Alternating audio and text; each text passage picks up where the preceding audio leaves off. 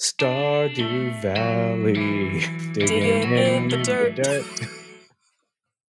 Breaking hearts. Fishing Fish and fish, fish. trying to get home at night. Stardew Valley. it's so catchy. It's uh, you. You made a real banger, as the kids say. You're gonna have to start a a SoundCloud or a Bandcamp Yeah, and start just selling st- selling your tunes. the fan tunes that I come up with. You'll have to cut Jess in though with that discordant Yeah. guitar she added. I mean, it's only fair. I also sing to our pets. Every I, I write songs for our pets when I'm petting them. okay, I do the same with my babies when I'm carrying them around. Yeah, you have to. Yeah, I was just cuddling one of them, walking around the house. Well, my partner was cooking dinner and just singing little songs about him. And then he cuddles into me, and it's the best. And then I start thinking about how he's almost one, and this will be the last time I snuggle a baby. Well, And I start to get all weepy. no. Yeah, parenting, Parenting. emotions, digging in the dirt. wow, it got real there for a second. oh, whoops! That's not what I meant. Oh, Fishing fish. Trying to get home. Get home at night. You're not gonna make it. the best thing to ever come out of our Oh, podcast. yeah, I mean it, it is amazing. I'm gonna come up with a Stardew Valley song every every season. Every season. I for love it. every season. Yeah. Gosh. Assuming we do any more seasons. and this isn't it. Well, it's been a good run. We came up with a good song. I'm happy with that. Yeah. You know what? We did a year plus. It's better than most podcasts. Yeah, already in like the you know higher percentile for, Yeah, for two- shows. Like top two percent. We kicking it. wow, good we job. killing us. it. You watching Andor? Yes. Yes. How are you feeling about it? I assume you love it. I do. I love it so much that I'm a, like I really do want to binge it and I get frustrated. We just watched the most recent episode hmm and I'm announcement and I'm frustrated because I'm like, what's next? I don't want to wait a week. I mean, did you find it a little bit strange when they started doing that product placement in the crossover? Huh? In that uh, part where they were cleaning up that shed and there was the pickaxes and then that tune started to play. You didn't notice that part? No. What joke are And you the song doing? started going. It was I was like, where is this going? digging in the dirt. That is very It's just so weird to hear your song in a very expensively produced Disney Plus show. How did they know? You know, it doesn't really match their 80s kind of Blade Runner vibe for a sound, but you know, Yeah, see, see, yeah, I like the show. I'm enjoying it. It's a little too Blade Runner for me. Um, and where I find it kind of affected is when it gets to the the soundtrack and they're literally putting in that like warbly VHS like yes. distortion. I'm like, come on. Like we have proper audio. Once every so often. It's every episode it's like and I'm like, okay. At first that sound like I was like, yes, I love that sound, like 80s, and then it kept happening and I was like, okay, we get. Yeah, I don't need a No nostalgic uh, musical cue. Like the show is interesting enough. I'm loving, you know, the office politics going on upstairs and uh, Mon Mothma's sad, joyless life. I feel like a name like Mon Mothma I'd go join a rebellion as well. for a title of like that is a great name. Mon Mothma. and she looks so regal and then she goes home and she's just like a sad housewife i'm like fucking come on shoot someone for god's sake Yeah, her husband sucks. Her kids suck. her kid does suck like come on kid it just oh I don't even know what they're talking about, but I can tell that their kid sucks. well i feel like is the kid conspiring with the dad against their mom like Could be. i feel like it's ha- i just i and this is why i want to binge more because i want to see what happens i'm enjoying it so i'm i'm loving it Yeah, me too. I'm enjoying it. it uh, same complaints I had about Rogue One, which is it's a bit joyless. Well, I mean, Ben, it was, it's not a good time in the galaxy. No, I appreciate that, but most of the Star Wars media we've had up to this point has been at least somewhat fun. Uh, there have been moments of levity and humor and uh, that sort of thing, and I enjoy that. And I think there's a place for all these different uh, sort of versions of Star Wars to exist. Um, but yeah, I think I think this one could use some some humor, some uh, some Muppets. No, I like it. Sad Sack Klexi says it's good. Two thumbs up. Two sad thumbs up. yeah, can't wait till they start playing Dashboard Confessional in the finale, just to drive that emo home. The dark fog, the sad, depressing music. Diego Luna looking pensive out into the distance, like oh, it's like it was made for me. It's amazing.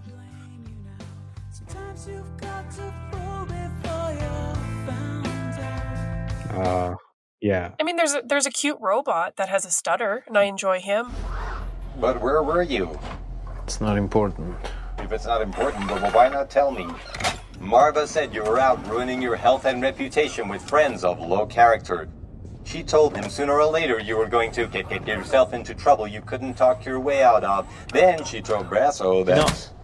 The robot is the closest thing to, uh, I don't know, a bright light or a silver lining that we get in this show. But yeah, it's fun. Okay, so did you ever hear the the negative feedback around life is beautiful? Did you ever see that mm. movie?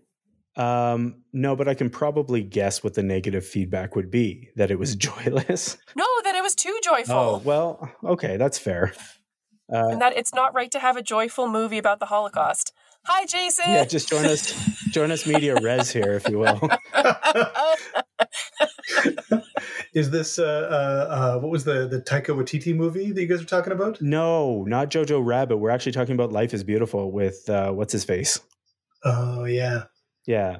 Um, and Lexi was saying that some people have an issue with it being too uh, light, which I would argue it's not. It's it's from the perspective of a child who doesn't understand what's happening. Yeah.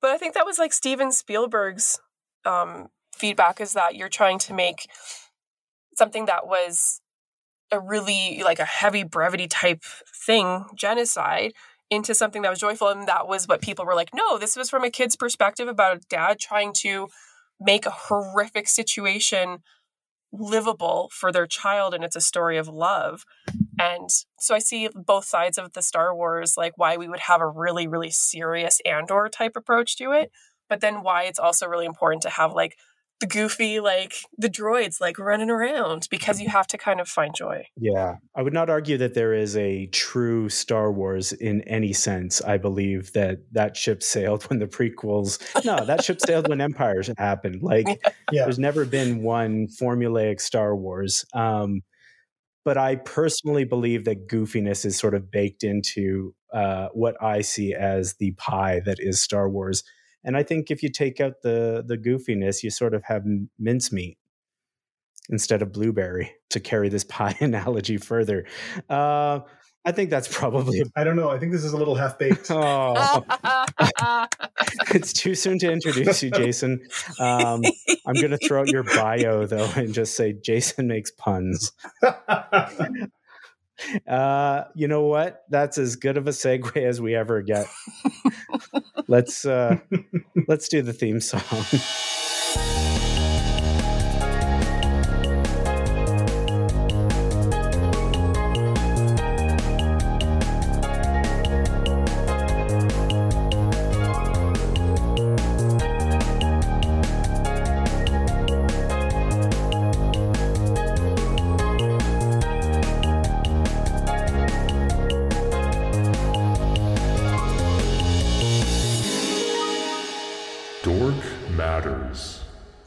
Welcome back. This is Dork Matters. I'm your dad dork host, Ben Rankle. With me, as every recording, is uh, our Ed Dorkator dork, Lexi Hunt.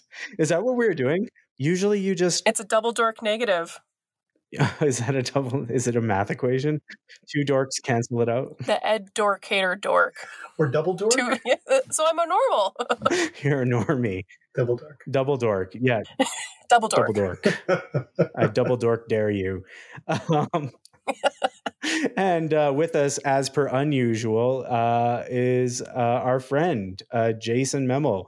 Jason. Hey, everybody. Hello. Thanks for joining us. Um, I'm going to do your little your little preamble here uh, to introduce you. But Jason is a dork, a writer, theater artist. He's one of the ensemble of the D20 Initiative a live D&D show made up of theater and theater adjacent artists. We'll get into that later. Uh, he's written two episodes, specifically what theater adjacent counts as. I need to know. Is it like Totally. like people that uh, work in the back, or uh, what's theater adjacent? if you driven somebody to a show once? You you're considered theater adjacent. basically. Okay, so it's the line that lets you just bring in anybody you want at any point. Hey. totally. Uh, Jason's also written two episodes of Ghost Toast. It's an animated uh, romp uh, mixing food puns with monster movies uh, that is being uh, produced here in Calgary through uh, Squid Brain Studios. You you all just won an award, didn't you? Yeah, yeah, we won a, a Rosie, or I think the more more formal term is AMPIA, uh, which is like an Alberta Motion Pictures Industry Association, I think, um, for I think best Congratulations. best children's or best animated or best children's animated. I'm not sure. Let's go with both. Let's say both. That's awesome. For both, you won them. You won them both. Uh, congratulations. That's really awesome. Yeah, thanks. Uh, it's cool to see animation in Alberta and Calgary uh, specifically getting some recognition. So that's uh, even if it is from Alberta. I don't know. Does that make it? Does that make it insular? I don't know. I think it's cool. yeah, it's nice that uh, um, like I think this the the show and the company I think are kind of going places. So it's going to it's like in Alberta, but it's not only Alberta, if that makes sense. Absolutely. Okay, I'm gonna uh, keep going here and stop getting sidetracked. Uh, where were we? yes, you chuckle because you know that's almost impossible for me. Uh, Jason also uh, runs Sage Theater here in Calgary. It's a company that makes intimate theater for emotionally adventurous. Uh, that's a good line. Is that new? Uh, newish, yeah, yeah, we're trying it out. Newish. I like it. Uh, he's also made comics, including one with me, uh, Fight Comics. Go check those out. Uh, you can find most of his stuff, including his social media, at jasonmehmel.com. And uh, if you Google him, he's the one who has not been to prison yet. this is true. We'll see how that goes. this episode could be the breaking point. If there's knocking at my door, Uh, can we say hi to Mucho real quick? Mucho is Jason's cat. Uh, I don't have a bio for Mucho, but I love Mucho, and and there's Mucho Oh my hanging out. I wonder if this purring is going to make it on the uh, onto the podcast. This is Yeah. just the greatest cat ever. Look at that. I don't know. I can't. Oh, that's good. Uh, if not, I'll do some foley work and Jess can add it in. He's also got a snaggletooth here. I don't know if anybody. I was gonna say I can see a little snaggletooth. Oh, that just makes you cuter, Mucho. Oh, I Yeah. love it. He is named after burrito, right? Mucho burrito. Uh, well, his brother, his brother was named Purrito, Oh, I see. and apparently they Amazing. fought, and uh, and that's why Mucho was given up for adoption, which is weird Oh. because of the whenever he's met another cat, he's never been the one to start a fight. Oh, wow. So I think Purrito Oh. might have been the problem cat. oh, Oh my goodness. uh, since we're on the subject, taco or burrito? Jason. Oh God, uh, burrito. All right. Lexi, Burrito. but you voted taco on my Instagram I poll. pressed the wrong button and you can't go back. Oh, you can't go back. You're not the only person to say it, that. I made a I actually got messages from people being like, "I hit taco. I meant burrito." And then I got into a conversation with a uh, another person that Jason and I know. Um, we had a discussion um, about whether or not burritos really work. Uh, do you know Jared Hartnell? Yeah, Oh yeah. yeah, yeah. You, you know Jared well. Um, yeah, we just had a little bit of a back and forth about about tacos or not, and uh, or burritos. It was a stupid conversation. I feel bad for having wasted his time. And is is not? Can we all not just agree that a soft taco is really just a burrito? Yeah. I mean, yeah, if you roll it up. Yeah. I mean, okay, there's some things missing because a burrito usually has beans and rice, um, Mm. and then your your meats mixed in with it, and then you know you get your salsa and your sour creams on top. Um, Mm. Yeah. Yeah, so they're close though. You could make a taco into a burrito if you tried, because they usually give you a side of like beans and rice. so just mush it in there, roll it up. Yeah, exactly. This is the thing. It's like I think to me, taco and burrito is really just about the wrapping. The insides are are we're probably saying terrible things that people hate uh, and find sacrilegious. It is a bunch of Canadians talking about it. Just take our word for it. A bunch of a bunch of white people here in Calgary. We'll tell you what re- real with our spicy takes. spice to us is like pepper. I know. Just a little bit. Oh, did you use salt? My, my, my, so spicy. uh, but we are, of course, here to talk about Dungeons and Dragons tonight. Woo! Dungeons and Dragons. Um, Is that going to be the new song?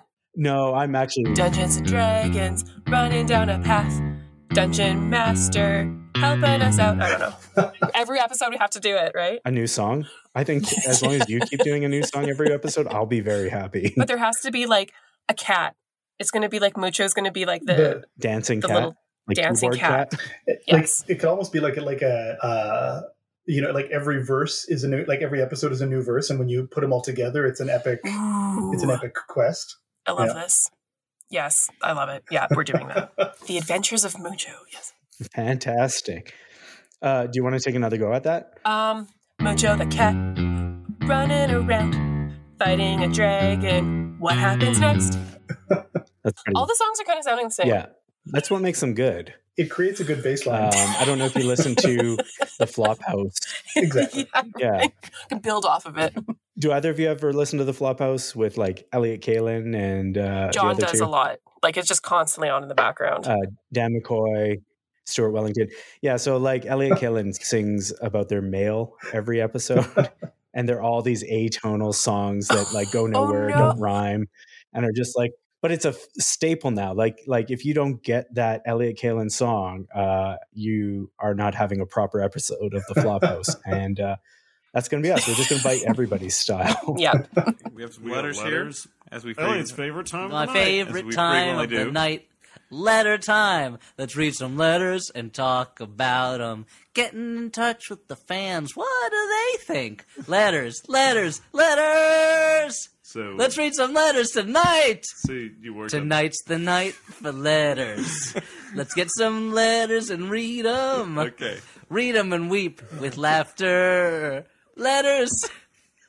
We have to Talking we, about letters. we have to cut that theme down. That is Yeah. It's only now that I one tenth of now it. that I hear it on the on the show, it seems much longer. there's I mean, it was significantly verses. longer before. We've been working on that for a letters and letters and letters and Okay. letters. You get the idea. No numbers here, just letters. You're you're our Elliott Oh, Kalan, that's fun. Lexi. Yeah, I like- I'm good. Hey, he's pretty cool. I like him. Writes comics, writes for TV shows and stuff, movies. I'll take that. I mean, I'll I'll quit my job and go write TV shows. You got it. I'm probably is- Dan McCoy, so there you go. This sounds like happy. the next uh, the next phase, season three. we don't have a third person, so whoever's here uh, gets to be Stuart Wellington for the night. This is a lot of pressure. Let's move on. Jason, thank you for joining us. Uh, we got our theme. We did our introductions. Everybody knows who Jason is now, where to find him. So, what what should we get into first? Should we talk a little bit about D and D in case there's anybody Yeah. that doesn't know what that stands Yeah. for? It's Dungeons and Dragons. And what is Dungeons and Dragons? Jason, you want to give us a little bit of a rundown? Cole's notes. Yeah. Uh, so the the Dungeons and Dragons, the quickest way to describe it is it's like it's halfway between telling a story with your friends and playing poker with your friends. Every few moments along the story, something will happen, and then you have to decide like what the outcome of that is going to be. And rather than just deciding might, what might be the most interesting part of the story uh, agreed among everybody, instead you actually you leave it up to these dice, funny sided, uh, multi sided dice like a d twenty here um, which I'm showing to the camera. Um, but this is a podcast. Anyway, No, it's okay. Hold it up again. I'll describe it for everyone. Jason holds up a green, multi-sided tetrahedron, Ooh. uh, or is it a tetrahedron? Uh, yeah. No, it's a. I think no, I Oh, what's the word? Dodecahedron. dodeca. I think you're right. Yeah. Dodecahedron, isn't that it? Yeah. Uh, it's green. It's marbled with white spots and carries numbers on every face from one through twenty. and uh, and so we use this to uh, to decide what's if something works or not. So somebody says like I want to try to climb a tree, and so you take this, and hopefully this will play it here on the podcast. Oh, that was loud. Oh, and I rolled a twenty, and usually that's a good thing in D and D. So like one to twenty, the higher you roll, usually the Mhm. better you do. So in this case, if I rolled to climb a tree, then I probably would have climbed a tree. Um, but if I'd rolled low, then I wouldn't have climbed the tree. And as I was saying there about storytelling slash poker, that's the question. That's that, that's I think the excitement that D and D really drives is that you can go into the game knowing I'm gonna I'm totally gonna try to climb that tree, but you don't know if it's gonna work. And that is interesting. That's exciting. So it throws us an element of uh, I don't know fate, if you will. Another great system, actually. Exactly. Another good RPG tabletop. How long have you been playing, Jason? Oh God. Um, probably since I was like I don't know twelve or something like that. So too many years. How did you get into it? Oh, it's only like what four or five years. um, Jason is seventeen. yeah, yeah, I'm 17 exactly.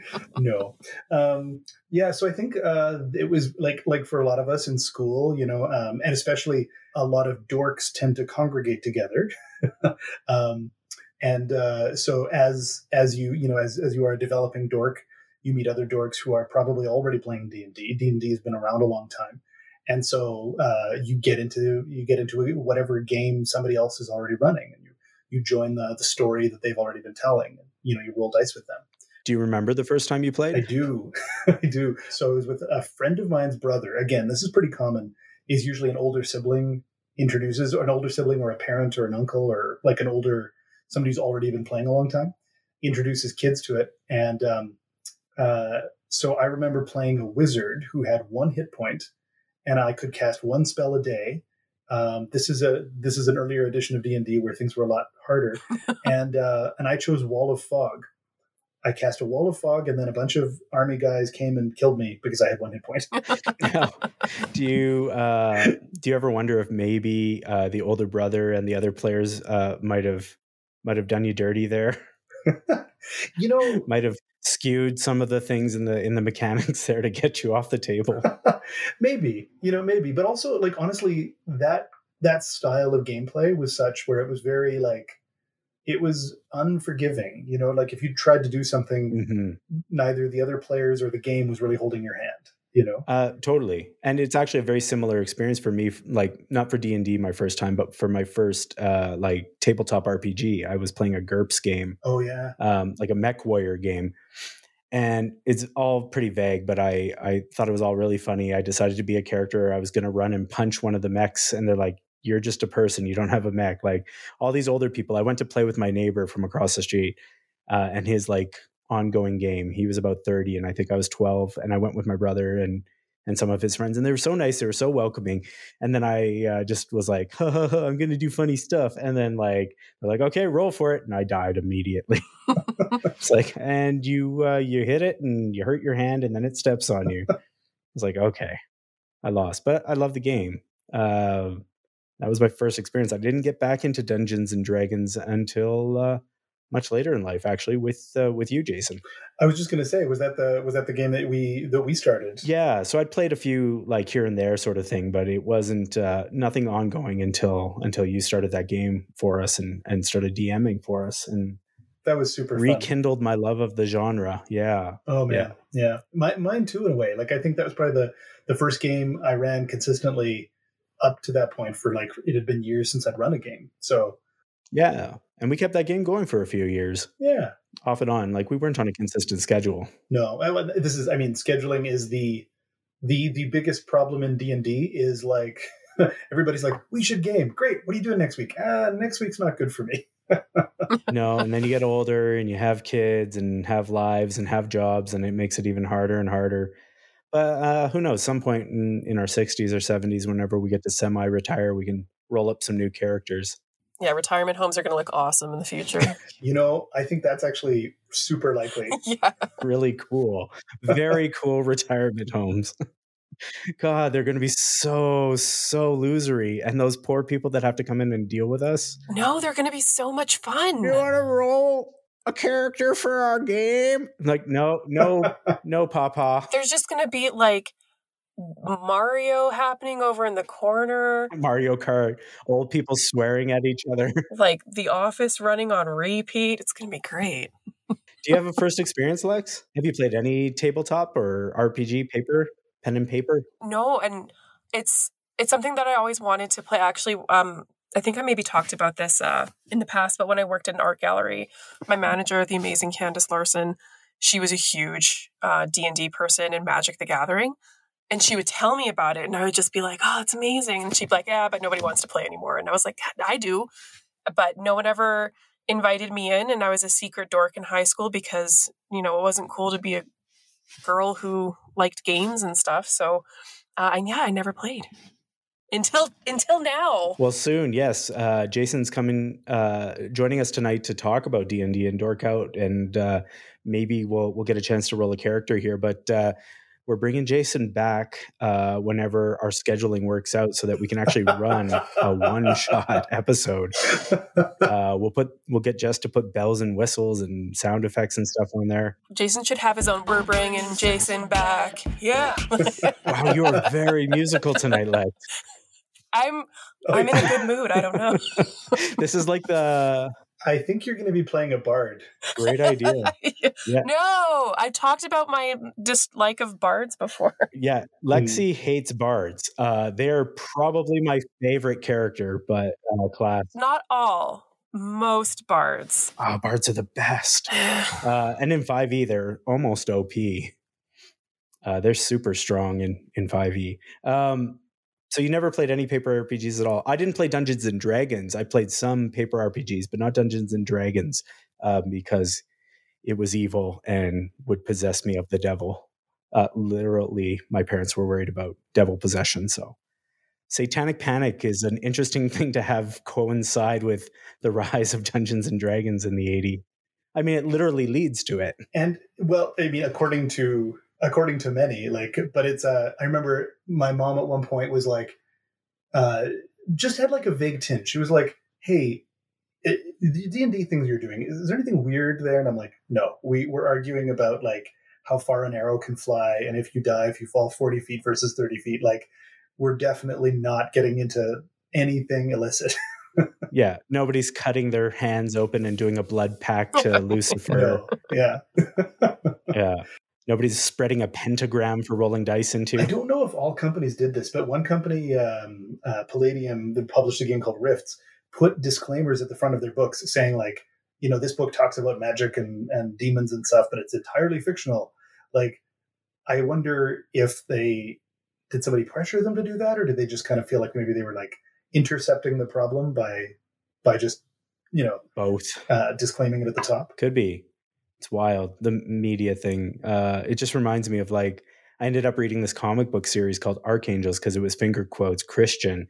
And it was like just these scary ass demons fighting angels and people drunk driving and dying. And like, it was, it was wild. And I'm like, this, this is okay though.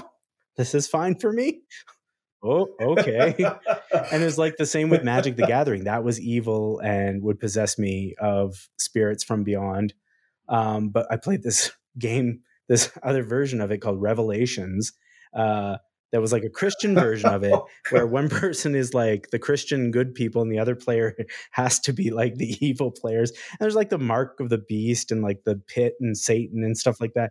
And you always lost if you were the bad ones. I think they stacked the deck, but it was just like this is weird. Like, why is this okay? These are the same creatures and stuff, um, but less fun and a little more sinister. I, I do love the fact that that like if you're playing the bad guys, you are always going to lose in the Christian version of the game. Like it's it's preset. Like yeah. I, I don't know if that's actually true. It just sounded funny. it's also something you guys might appreciate is that somebody out there did a webcomic of the Book of Revelations illustrated in Pokemon form. That's awesome. That sounds amazing. That's great. You capture yourself in like an Agamoth, the the dark exactly. ruler of the seventh layer of hell. Yeah. So what would the like the trainers be? Like all the gym masters? Uh, they'd have to be hell lords of you each think, level. right? Well, that's one of the greatest things about D and D is that there's the realm of actual hell. Infernus is one of them, I believe, and uh, there's more. That's it's great. You can travel to hell. There's rules there that are different. Like it's not like pitchforks in the bum as we talk about sometimes on this show. You know, um, uh, well, so a couple of things. One thing that's interesting is like a lot of current D and D is really trying to to shy away from that. Not not because they're worried about satanic panic, but because they're trying to avoid like uh, stepping on anything. Like you know, they're trying to avoid being problematic.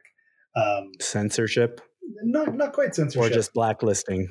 um, yeah, like well, I mean, I, I think more like uh, they they want to avoid the the sort of cultural blowback by um, say making a claim about a spiritual tradition that they're not part of. You know? Oh, that's fair. I mean, yeah, that seems like a reasonable thing to do to consider and uh and and try to, you know, not we've talked about this with our cryptid episode as well, but just grabbing things from other cultures and gamifying them or tokenizing them or turning them into, you know, things for hmm our, you know, our country, our our place, North America to bandy about as as, you know, little uh, toys or whatever. Well, and and that's sort of the like the flip side of the the great thing about D and D is that it's like so it's got this long tradition of, of of rules and settings and things like that. But then at the same time, if you want to run a game that is like let's go hunt cryptids as our as the game, like there's nothing stopping you. That that's I think always what I love about D and D is that Mm. that sense of freedom. Like when what you said earlier, Ben, about uh, being able to walk up to the, the to the other mech and just punch it with your hand, and and it didn't work. But it's like unlike a game like chess, where But nobody stopped me from trying. exactly, yeah, you didn't have to wait for a programmer to design. Yeah. Whereas if I try to make the horsey go in a star, they're going to tell me no. exactly. Yeah, The horsey goes in an L, and that's it. Do you play any of the other sort of tabletop games, Jason? you know, uh, I do. I I've uh, I've dabbled a lot with GURPS. I really like it, but I haven't played enough of it. So when you mentioned that, that was great. Um, Lexia, if you don't already know, that stands for the I think General Universal Role Playing System. Okay. yeah, I was going to say that. I knew that. I was going to also say that, but Jason beat me to it. I knew that. Yeah, totally. Well, no, I like. Of course, you did. I'm just making sure that the like listeners at home and and maybe Lexi Absolutely did not. No, Lexi knows. You both know. no, I didn't know. I just thought it was like G G burps, burps with a G. yeah. burps with a G. Yeah, like you know, sci-fi burps. Sci-fi burps. Um, What sound does a robot make when they drink too much soda? Gurp. oh, boo.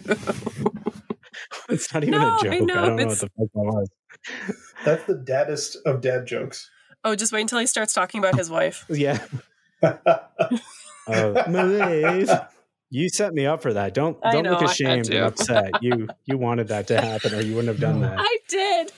the reason I wanted to bring up other tabletop uh, games is just because you mentioned the storytelling, and I think some of the debates that I find like in in online forums and stuff like that is just about how good or how intentional storytelling in D and D is versus other systems that are more story driven. Um, what are some other ones like lasers and some of the other ones that like um, or Monster of the Week? Um, yeah. like uh, there's a very popular uh, actual play show adventure zone uh, with the folks that do uh, MBMBaM, my brother, my brother and me, that they do, and they've they've experimented with a few different systems, D and D, and then they went to uh, Monster of the Week for a bit, and that seemed uh, to suit sort of that what you were mentioning, like go hunt cryptid sort of thing. But uh, I don't know, like I've always seen D and D as a storytelling that just happens to have you know a fight mechanic so that you can keep things interesting and add a add a random element of fate to things so that it's not preordained or just storytelling. I like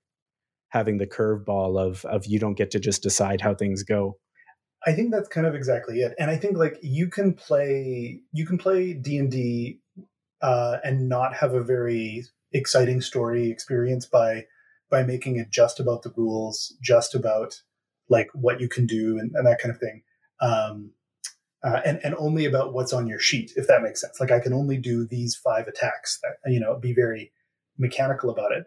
Um, uh, but I think like you can be mechanical even in the games that are very story focused, because in some cases those games are enforcing a particular kind of story mechanic. Um, like this is like oh this scene has to go this way now because that's how this sort of story mechanic is set up.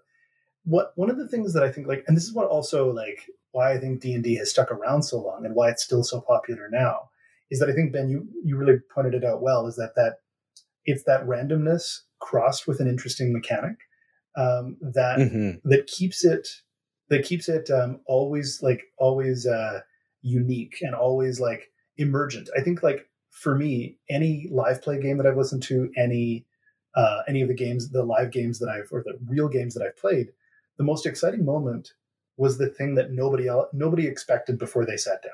And when everybody's looking like, oh my god, what is that die, die going to roll high or low? Like everything's riding on this this moment. Like D&D gives that in a way that not a lot of other games can, you know? hmm And I think that's what keeps it popular. Um, I feel like uh, the games that I run, I try to make sure have as many story opportunities as possible that the players can can can attach themselves to and help build and Mhm. progress.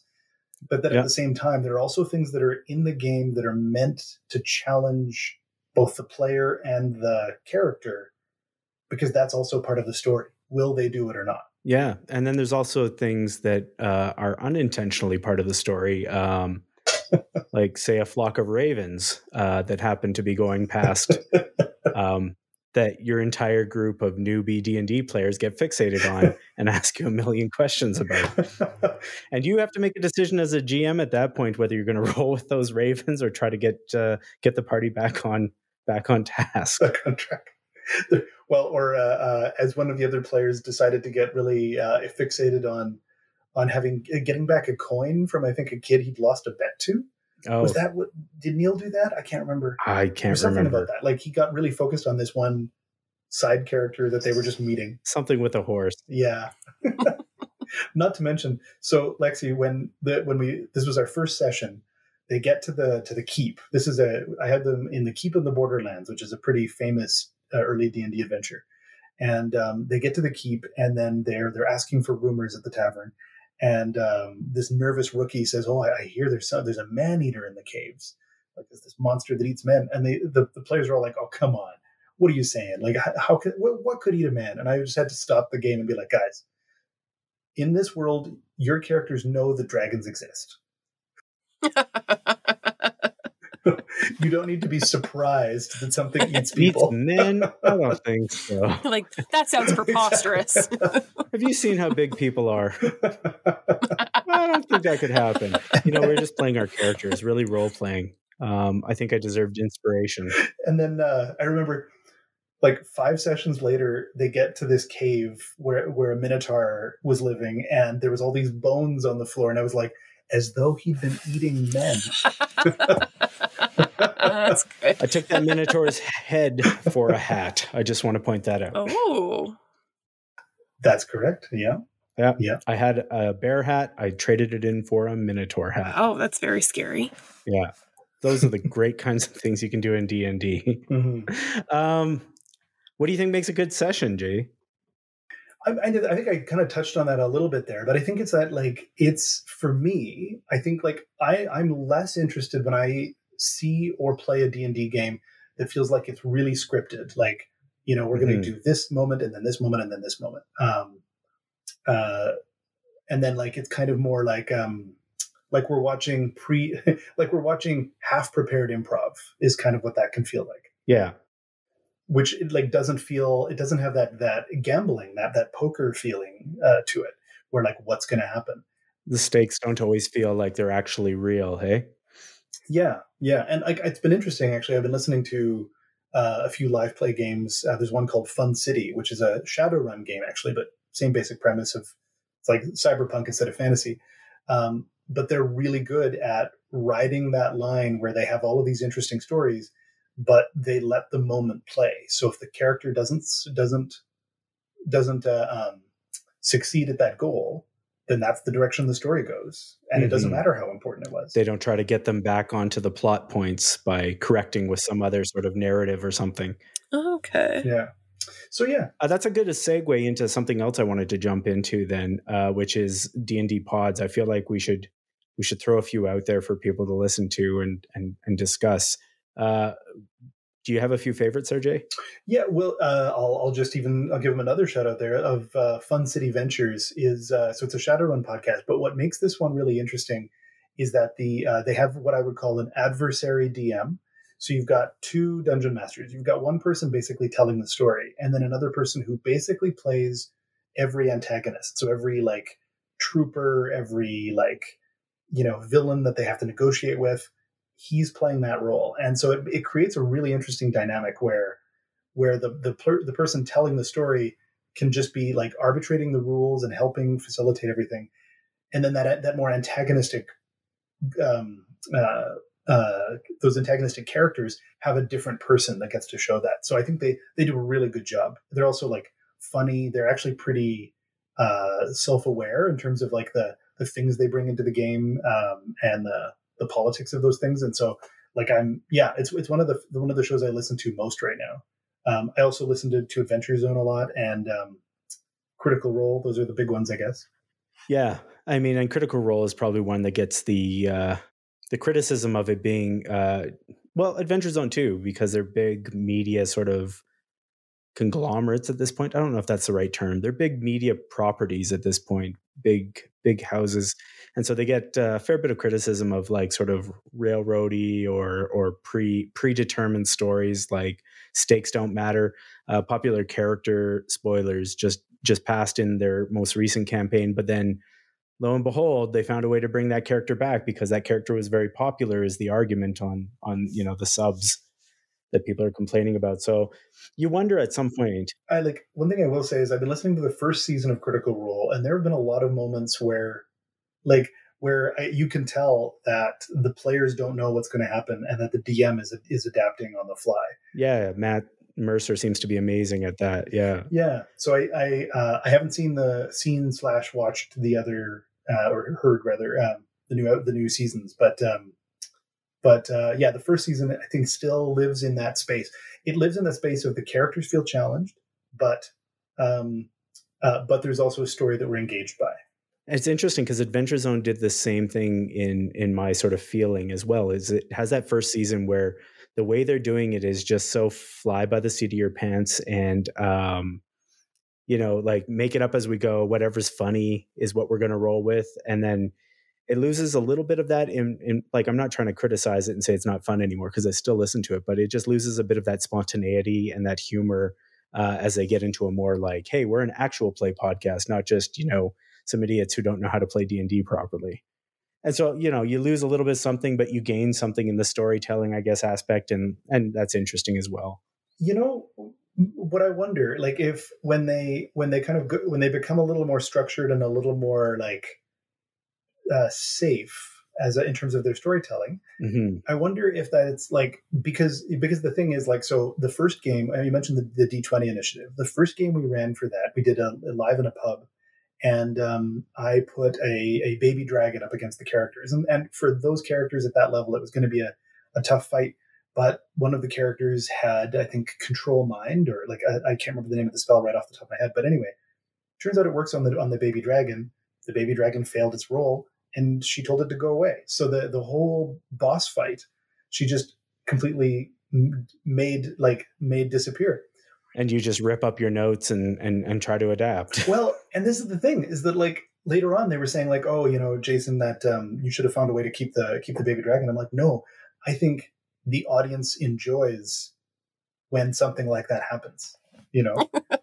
Uh, yeah definitely. and that's one of the things i like about one of my current favorite shows. It's spout lore. It's actually uh, by this cool group out in victoria bc and uh, they're running a very sort of loose version of of their game. And like they take the lore of their world very seriously. They do make decisions that are very like we're role playing we're interested in this they also don't let that stop them from being funny or having the humor wreck the stakes of the world either. So, uh, but they don't like if they make a decision to do something silly or stupid as a joke, the DM always makes them play with that and take that through and be like, "Yeah, you did that, and now we're going with that."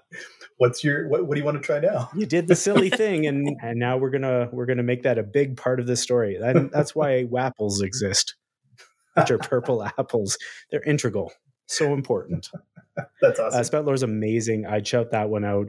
Uh, Adventure Zone, as we said, um, Critical Role is uh, is obviously the one most people know of. It's very popular Amazon series now. Mm-hmm. Um, another of my personal favorites. I don't know if you've listened to it. Uh, is Friends at the Table, um, oh. which is these are like we're we're talking like two, three, four hour episodes of just like mm. people doing storytelling. They bounce back and forth through different systems and different universes. They do some that are like, you know, fantasy, some that are futuristic, and it's just like hours and hours of awesome storytelling. Uh, just a blast. I recommend it highly. Can like can we also just take a moment to like because I think now the idea of the like D and D podcast, D and D live shows, and and like even recorded shows like Twitch it's so normal. I, I, I say normalized. I think like the community finds it to be a normal thing now, particularly after after the pandemic. Mhm. But like, like let's all cast our minds back to when we were young in in high school or junior high or whatever. And could you imagine that there would have been like a TV show or a radio show playing D and D? You know, No, the idea of podcasts is absolutely uh, unimaginable to high school Ben. So is having friends to talk to. Yeah, I was gonna say that one is just like friend. Somebody, somebody, yes. somebody will talk to me. yeah, friends was a foreign concept as much as podcasts and and D and D was still just a shadowy thing. I wasn't allowed to play unless I wanted to have Beelzebub inside of me, not in a sexual way. Maybe I don't know. Ah, it sounds a little sexual. Well, it's a little sexual. Okay, we need to take our, our sort of halfway break here. Uh, we're about thirty something, whatever, in, but uh, we're gonna we're gonna do our favorite part of the show now, Jason. It's uh, it's called Who's That Pokemon? Da-na-na-na-na. Whose turn is it, Lex? Uh, is it I my think it's turn? your turn. I think you got to come up with something. Yeah. Ooh, oh, okay. Oh, she's doing the look around the room. We're getting like doorknob.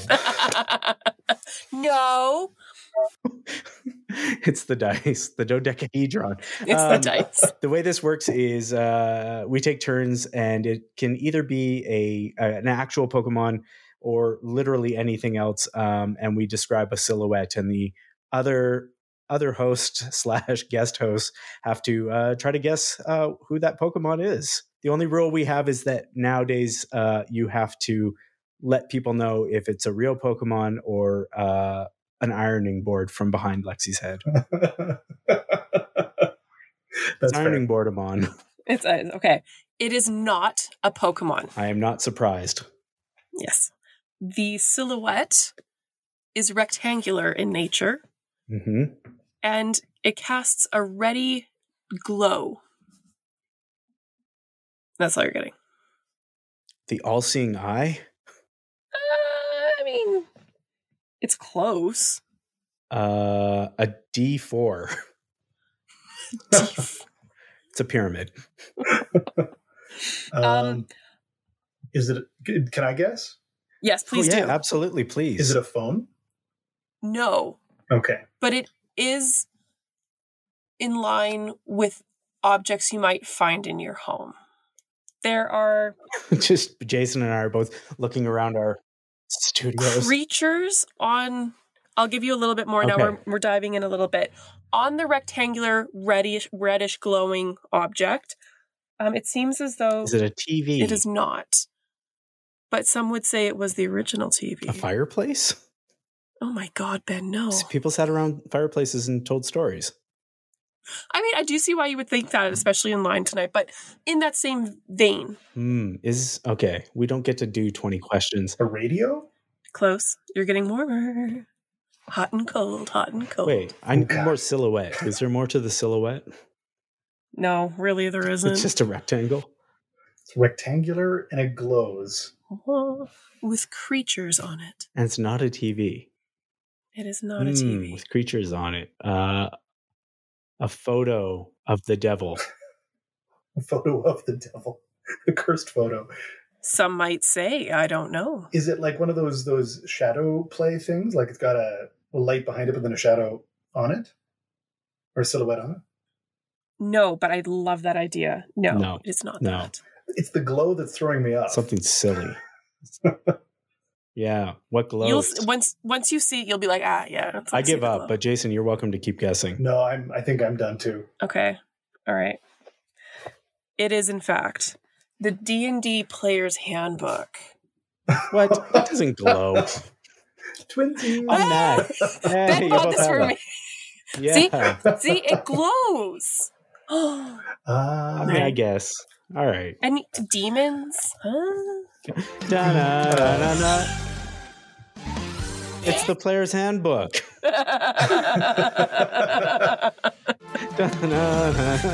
If you if if it's a Pokemon, does it does it go like like you know like D and twenty me yeah, that's what it says. Dungeons and Dragons? You know. and then it like stops. Huh. For those at home, Jason has turned the player's handbook sideways and opened one of its covers like a mouth. Meh. It's flapping. Oh, now Lexi's Well, doing you it too. to. Actually, you This is great. This is great podcast, you guys. now, hey, uh, I I can bring this back around. Famed visual medium podcast. I can bring this back around. Uh, in Dungeons and Dragons, there is a monster called a mimic, Yes. which can mimic Yes. just about anything. Uh, often, it's like a treasure chest, but it could be a book. So, like this, There you go. It's a mimic. it's mimic. yeah, it could be a Pokemon. I'm I'm starting. Welcome back. We're back to the show. It's the player's handbook. Okay, uh, I wasn't sure if we did that. I'm actually starting a D and D uh, themed tattoo in December uh, with uh, one of my favorite tattoo artists. Uh, shout out to Hemlock Tattoo Studio here in Calgary. I have at least five tattoos from that studio now. um, but yeah, I'm starting a D and D themed. I'm starting with an owl bear, but uh, gelatinous cube and mimic are going to be a part of that that leg piece that I'm working on. Exciting. My favorite monsters. Can I uh, can I give a bit of? Are we back? Yes. Yeah, Yeah. we're back. I Um, mean, we never really we're- left, if we're being honest. We're always here This has all been recorded. Um, is, uh, can I give you a bit of D and D uh, um, trivia when you mentioned the owl bear? Absolutely. So uh, there's like there's the owl bear. There's another uh, monster called a bulette. Uh, there's a few others that were part of the original D and D monsters, and they were patterned after uh, these like little plastic figures that Gary Gygax bought uh, at a at a toy store or something back in the seventies. Uh, they were supposed to be dinosaurs, but they were like cheap knockoff plastic plastic toys that don't really look like dinosaurs and so they kept they decided to make them into monsters that were what they what the what the not dinosaur looked like so the owl bear was this like i don't know what kind of dinosaur it was supposed to be but it's this thing that was kind of standing on its hind legs like a bear sort of shaped like stocky like that but then had a beak for a mouth and so they they called it an owl bear I wonder what the hell it was supposed to be. yeah uh, you can find pictures online of like the original toys This is interesting because this is how we got cryptids as well. Yeah. Uh, we've talked about this, but medieval people couldn't draw cats. and so we ended up with a bunch of shit uh, drawings that nobody could interpret properly. And now we have cryptids all over the world, thanks to medieval poor artists. Cry- cryptids generated through uh, the worst game of telephone ever. yeah. Yeah, visual telephone. Uh, actually, that's that sounds fun. We should do that. Ooh, yeah, we should see what we get at the end. Make a good Twitch stream. Um, so for this half, the back half here of this uh, of this episode, I wanted to just roll a character. This is a little weird. Never tried to do anything like this on the show before. We'll see how it turns out. But uh, do you think you could you could walk us through that? We could roll a character together, Jason. Totally. Yeah. There's a there's a couple of ways we can do this. Um, my preference, and this kind of goes back to what I was saying about that the joy of not knowing what's going to happen, is um, because is some some uh, um, some storytellers and some uh, some other versions of like uh, different people running it will have you come up with your character first and then roll up your Yeah. stats and kind of maneuver things so that they can be the way you want them to be. I think, especially this because we're rolling this up here on the show, is I think it'll be really interesting if we roll dice, see what we get, and then see what that seems like, what what what we feel like that sort of lends itself to. I like this idea, and like I'm definitely one of those people that wants to write a backstory and make a character, but Oh yeah. the longer I've been playing, the more I want to have my character defined by the randomness itself and the roles and stuff, and then make up the story to go with that. That seems more interesting to me. Awesome. Do you think we can get through one character or two here? Oh, I think we can get through two for sure. I'm I'm even going to roll one alongside you and uh, okay, just to, cool. uh, kind of walk you through it. Fantastic. Um, because I think whatever we randomly come up with here, uh, Lexi and I are going to to play whenever Yeah. we do our next session here. We will play these characters and we'll see how that goes. hmm That would be great. Yeah. Um, okay. Well, so uh, do you guys each have? And if you don't, I've got some here we can use. But do you have four six-sided dice? I don't. No, No. we'll let you do our uh, our our stat rolls. okay. Um, so I'll what we're, what we're going to do here then for the for the listeners is I'm going to roll these four six sided dice. So these are four dice that are each have six sides. I'm going to total them up. You're going to be uh, hilariously laughing at how bad my math is. Um, and uh, I won't be because I won't be able to add it up either. well, you won't even see the dice. That's the thing. You could give me the numbers and I still couldn't do it. I'm going to give Lexi's numbers first, and then I'm going to give Ben's numbers, uh, and then I'll do and then I'll do mine. Um, and then uh, and so what I'm doing is I'm rolling four dice. I'm going to drop the lowest. So this way, what we're generating are the attributes of the characters: strength, wisdom, dexterity, that kind of thing. Uh, these are the things that help define what kind of like what their you know what their makeup is, like the the sort of the, the their ability to do things in the world. And um, we could roll just three six sided dice, and you take the number that you get. Mhm. But what this can mean is that you get a character that's got three of uh, of hit points or three of intelligence or something like that. So it actually kind of it can be a quite damaging version of a character. um, and so four six sided dice, dropping the lowest one is great. Usually a safe way to make sure you're getting a random character, but not a uh, like an unplayable character. Gotcha. I'm okay with unplayable. I will play that unplayable character. So okay, Lexi, I'm going to start rolling your dice. I'm going to so I'm going to do this six times. Okay. And you're going to write down the numbers, and then you're going to choose of the six uh, statistics where you want to put those. Like so, if if I roll like a 16, a seven, you know, a 14, etc., you decide which one's strength, which one's dexterity. Gotcha. Okay. Here we go. We're rolling into the mic. you guys can hear that. It's a great sound. I love the sound of dice shaking. That's such a good sound. Okay, so the first one is oh great, twelve and uh, sixteen. Okay. Perfect. That's the first one. The next one is uh, 11, uh, 12, 13, 14. Okay. Next one is uh, 15. Oh, these are going pretty well. This is great. I realized the second half of this episode, we just became an actual play podcast. We're, we're a half actual play this episode.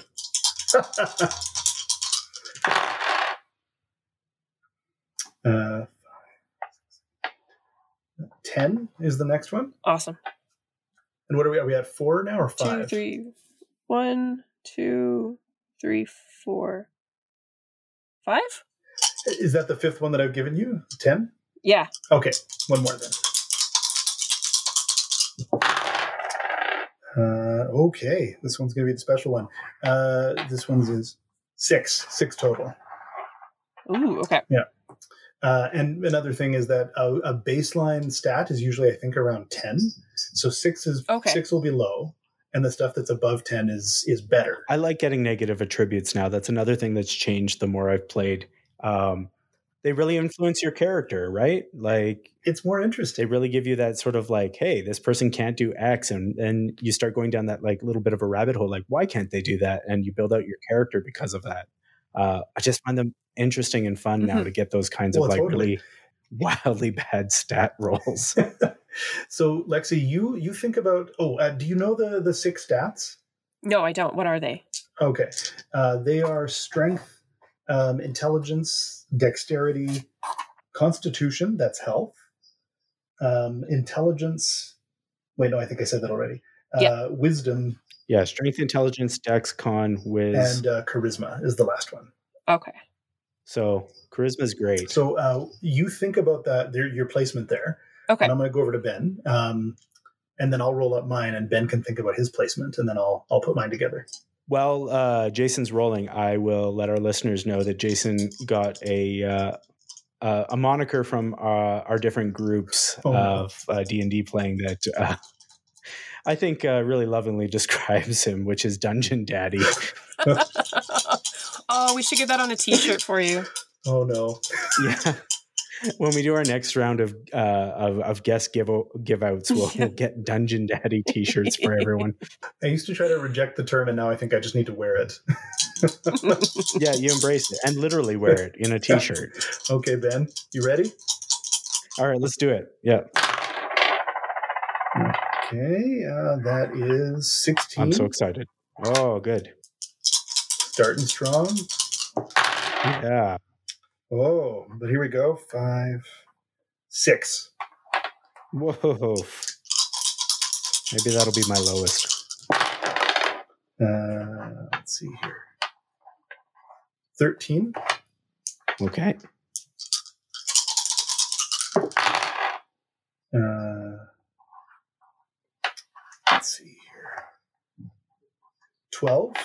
Got it.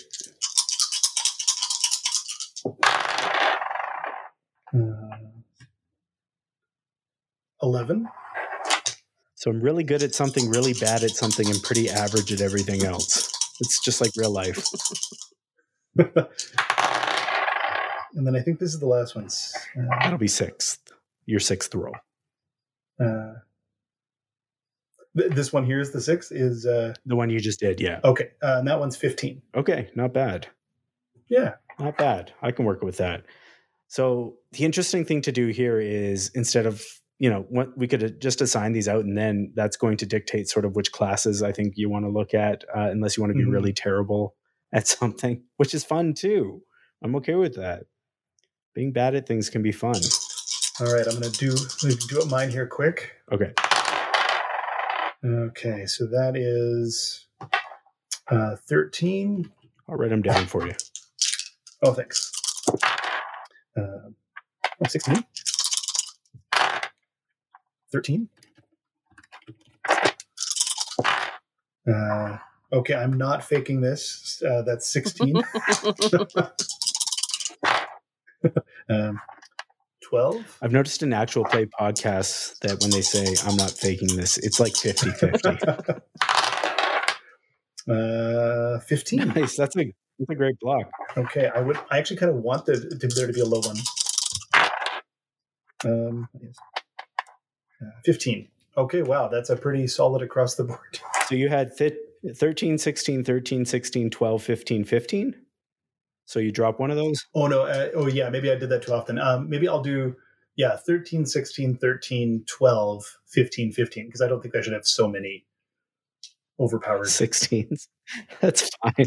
I mean, you're still above zero for all of these, so that's pretty pretty dope. So um, what was I going to say? So yeah, so these are these are those numbers, and then now, like I say, the the the the, the chance is to kind of see what character this feels like. Yeah. Lexi, have you sort of thought about where you're going to put yours? Yes, I think so. I wrote notes on my phone. Okay, let's hear it. I want you. To, I want you to know. I want you to tell us where you've assigned these stats. Okay, because like I have questions though, because in my head, Okay. The No, character- No, no questions. no, oh, but I like just questions. joking. I was like, damn it. Um, No, no, you can ask questions. so Jason's in charge, not me. am I allowed to have like an idea of a race yet, or are we are, are we rolling that? Oh yeah. Okay, No, no. Uh, I mean, we we could roll that, but no, we, you can totally choose a race. okay. Because in my head, I have this very like socially inept elf that I would like to play. That's like Okay. doesn't get social skills, kind of like someone else we know, me. um, so um, high on the intelligence, so that's where my highest is, the sixteen, because I want the Mhm, the elf mhm. to be very smart. But then the charisma six, not good with the people. That's what I was thinking. Uh, You know, Mm, yeah. Yeah, I don't know. Um, the strength fourteen, dexterity eleven, health fifteen, wisdom ten.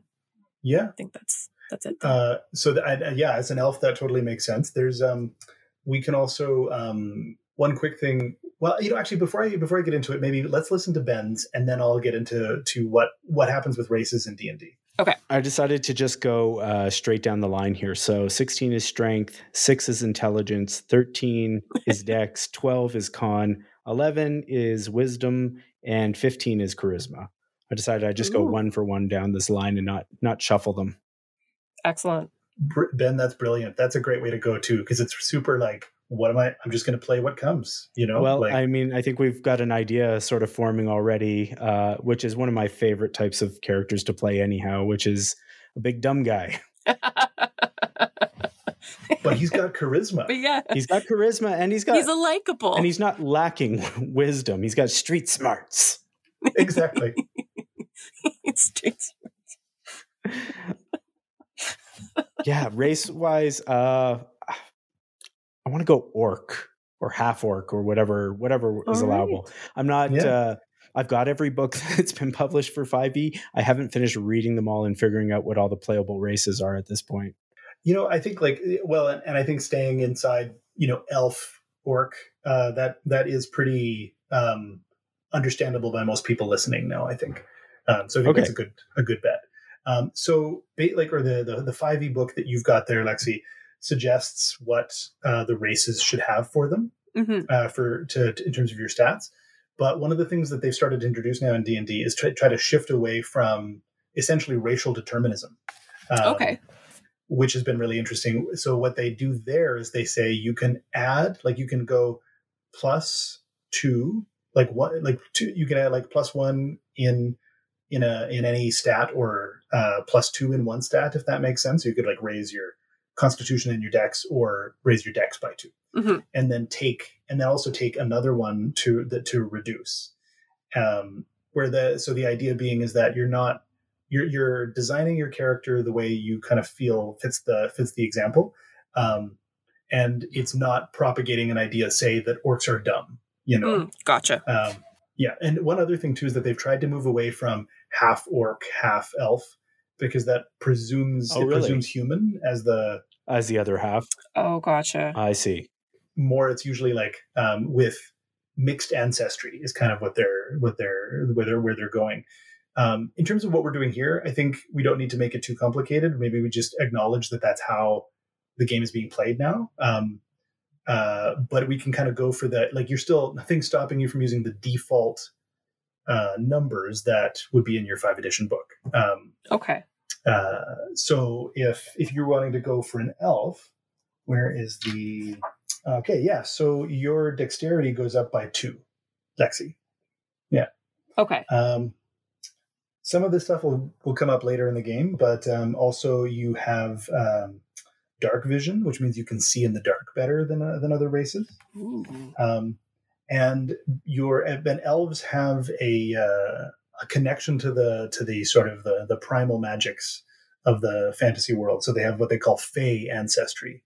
Um, you know, kind of Mhm. think like the the court of Oberon and you know Titania, the like uh, William Shakespeare characters and such. Um, uh, also, elves don't need to sleep. That's kind of a benefit. Oh, I like that. Yeah, I feel like that never gets uh never gets talked about enough. I know. Like everyone else, like, oh yeah, we're just gonna go. You know, we'll we'll just camp for the night. And meanwhile, the elf's like, well, I'm bored as hell. Yeah, like I'm gonna Uh, go for a walk. yeah, exactly. I'm uh I've pulled up D and D Beyond to try to help me. Uh, which is now owned by Wizards, which is cool. um, just some some quick things, uh, Ben. Your strength will go up by two, and your constitution goes up by one. Okay, strength by two, con by one. So that's on top of whatever our our scores are, right? Yeah. So exactly. uh, 18 strength and 13 con. Um, a couple of other things, kind of connected to the same thing. Like Lexi had these benefits, is that um, instead of um, you have this endurance t- to you, where when you drop to one to zero hit points, instead of being killed outright, what will happen is that you'll actually go only to one hit point. So it's like you get one more Cool. one more shot at whatever it is that's happening or to retreat or what have you and um, you can add extra dice when you roll a critical hit with your with your weapon How do I determine like which dice I roll? Is it just double? you know for that we'll we'll uh we'll play it when it comes up in terms of the uh, We'll figure it out later. It Doesn't matter. Yeah. Who cares? That's boring. We're not actually an actual play podcast. We've only got you for so long. Uh, I've decided that my character's name is Chark. It's like shark with a C. mucho likes it Thank you, Mucho. I've got the Mucho purr of approval. oh, Mucho likes it. uh, he thinks your choice is perfect You know, that's only your second one tonight. This is actually low for Jason. yeah, you're on a roll. uh, hey, that's one for Lex. Hey. One to two. And I Um, don't make puns. Dads don't make puns. uh, what was I going to mention here? Uh, maybe maybe this character that I've rolled up. Um, uh, so I was thinking. Uh, well, I was going to say maybe I'll call that character Mucho. yes. Oh, that's Mucho. perfect. Yes. Mucho's like what I can see that Mucho's looking around. Like, why do people keep saying my name? What are they called in D and D? The cat people. It's not Tabaxi. Oh, yeah. that's uh, that's Dragon Age or something. Are they Tabaxi? No, I'm Hold thinking on. of the Elder Scrolls ones, the uh, Kaj- Khajiit. Yeah, yeah. so am I. Jeez. Khajiit. So Tabaxi might actually be D and D. I'm so bad at this. Oh, you can be an actual cat person. Would we do? We're not going to get milestones or XP, but uh, would we do milestones or XP? Uh, do you mean like um, What's your favorite way of doing uh, experience so? Like if yeah, for advancement? if uh, when we play many many adventures with these characters, um, Yes. yeah, there are when they become household names and spawn a Amazon Prime animated Yeah. show. Shark and Mucho. And I want my I, I picked out my my elf's name too. Okay. After my favorite banner saga. Moonglow. No. Oh, Uh Folka. Folka. Folka. How do you spell that?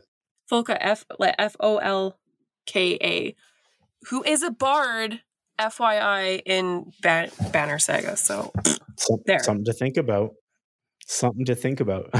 I have I I've got Banner Saga on my Steam list, and I just haven't had a chance to play it yet. oh so good. I love Bon uh, Bonner. Bonner Saga is a different game about Bruce as he goes through his gamma radiation. So good. It's such a great game. Uh, Banner Saga is amazing. Oh my god.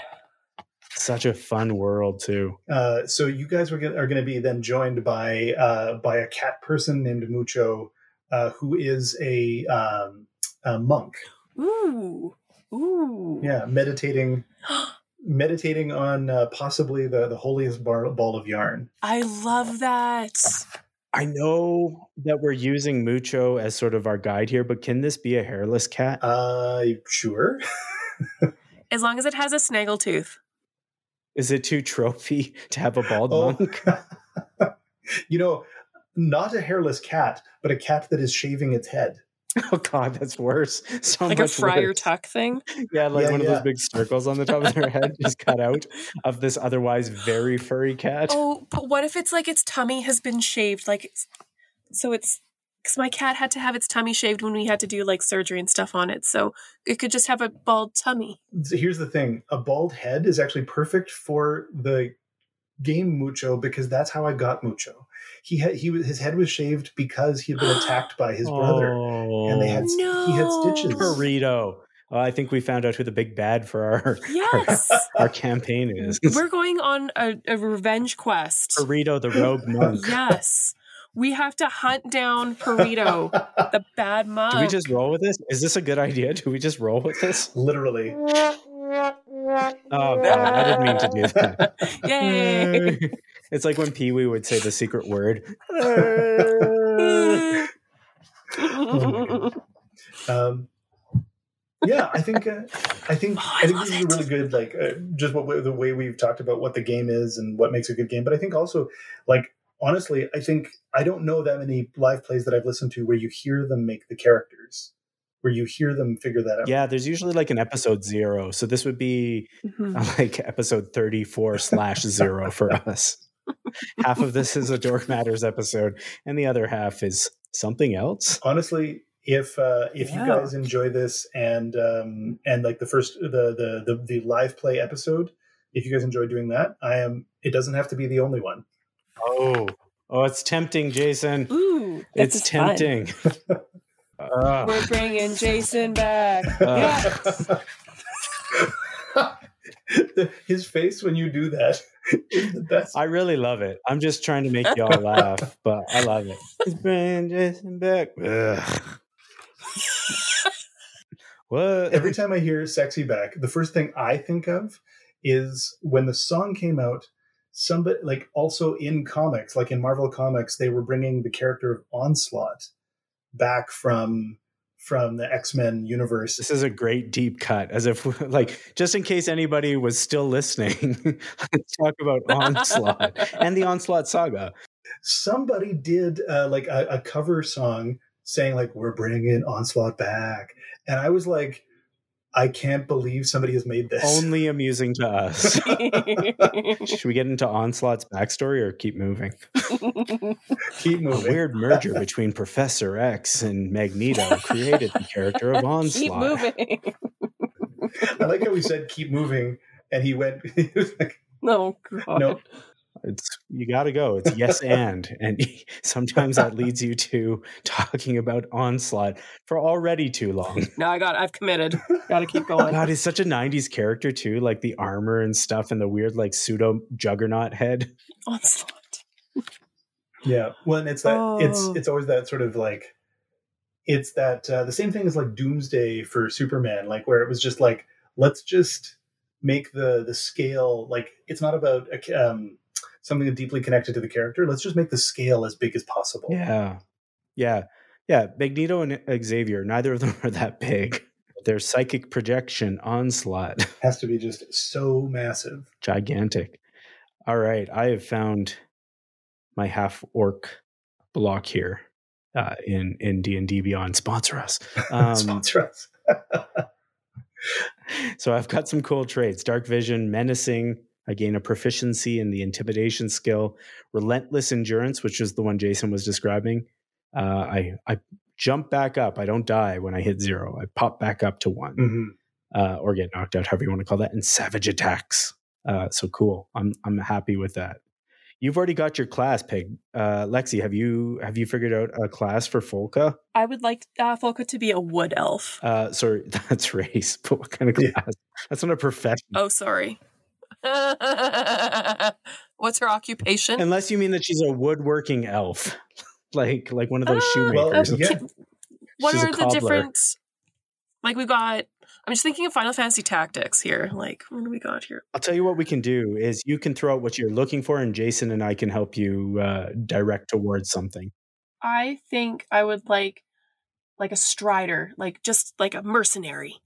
Oh, so like a ranger, like like so you could go either rogue or ranger, I guess, or or what do they call them in Yeah. um, in D and D parlance? Yeah, yeah. What was your what was your lowest stat again, Lexi? Uh, it was a six. no, I mean, sorry. What uh, what was the attribute you'd put it into? Oh, charisma. charisma. Okay, yeah, It kind of fits.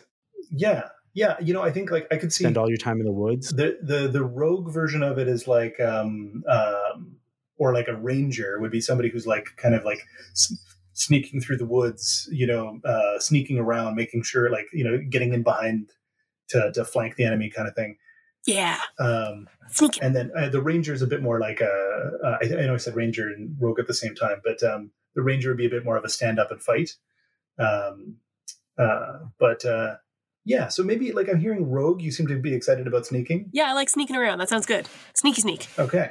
Sneak, sneak.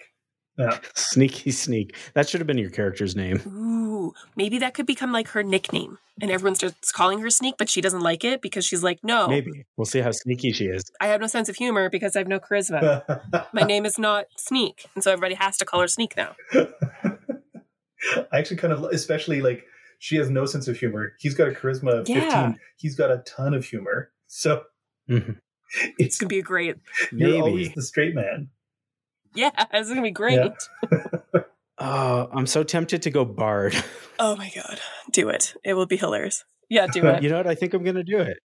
Why not? A strong, a strong bard. Oh, Oh, and like, especially like with that orc heritage, you've got a, like a probably this bassy baritone, like crooner. Oh yeah, he, yeah, yeah. Uh, no, his voice is mine, and maybe even a little higher pitched.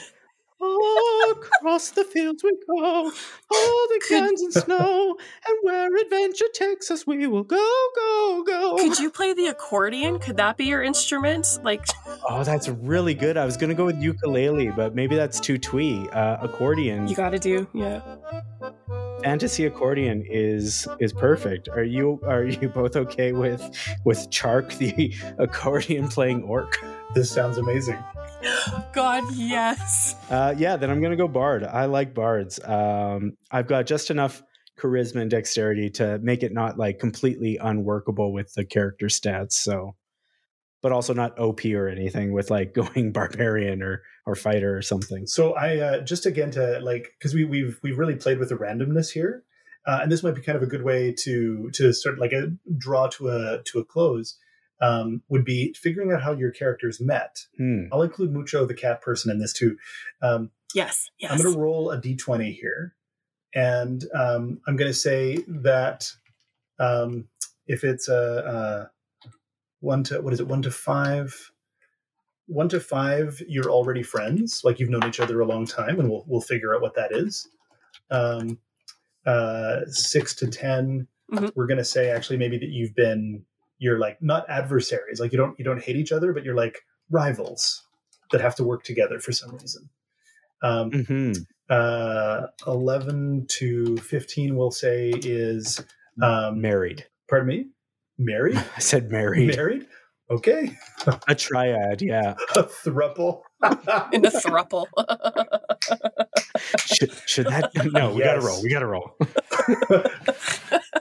and then uh, 16 to 20 i'm going to say actually that you've been uh, you, you've all essentially been assigned together so you don't know each other Mm. Ooh, okay. Ooh, that sounds exciting. Okay. okay so we'll see what the fates have in store Well, let's let this roll. All right. I'm so excited. it's uh, 15 we're a thruple Oh my Oh my god. It's it's perfect, and if I'm honest, it's what I wanted. Oh. We will have to decide how Mucho, Chark, and Folka got together, and uh, what that arrangement looks like it all started in a tavern on the next episode. No. yeah, it always does. Jason, uh, thanks so much for joining us. Um, do you want to give uh, our listeners a little bit of a? Where can they find your stuff? Uh, can you tell people where to find you? Yeah, where do they find you? What are your socials, your ads, your emails, that sort of shit? uh, i think uh, so my socials are all just my own name so Jason Mehmel on um, oh no actually i take that back on twitter it's typewriter jason it's like back in the no takebacks. Don't take backs. I quick. I need to go get my. I need to go get my own Twitter handle now. No, um, uh, but you can. I think I'm. I'm findable using my own name on Twitter and Instagram, and uh, and I've got my own website too. And we'll link you in the show notes as well. So if people are trying to find Jason, check the show notes. You'll see links to uh, where he is. One one thing I will say is like honestly, um, if anybody feels like they want to run it or they want to have a D and D game and they want somebody to run it, drop me a line. Um, uh, I've done it for a few people as a Oh, Jason is Awesome. dungeon master for hire. Yeah, hire. I've done it for a few people. It's been fun, and um, I'm pretty reasonable in terms of rates. I can I can scale for just about anything. If you like what you hear, uh, I can do it for you. It sounds like a phone sex ad. Oh, I love it. I'll talk to you for twenty nine ninety nine a minute. Yeah. It's good rates. Jason, thank you so much for joining us. This was a blast. I love doing it. Um, I'm excited to figure out when we can do that that episode Totally, yeah. We'll do it real of soon. the adventures of Folka, Mucho, and Chark, the thruple, um, and see where that goes. Steamy adventures. oh my god, oh my god. Mucho is a monk. He married all of us. Like, he'd have to. yeah, Yeah, he he he had the uh, whatever the the license. do do we take each other to be our? We had a bond that was uh, forged in blood. Mm, there you go.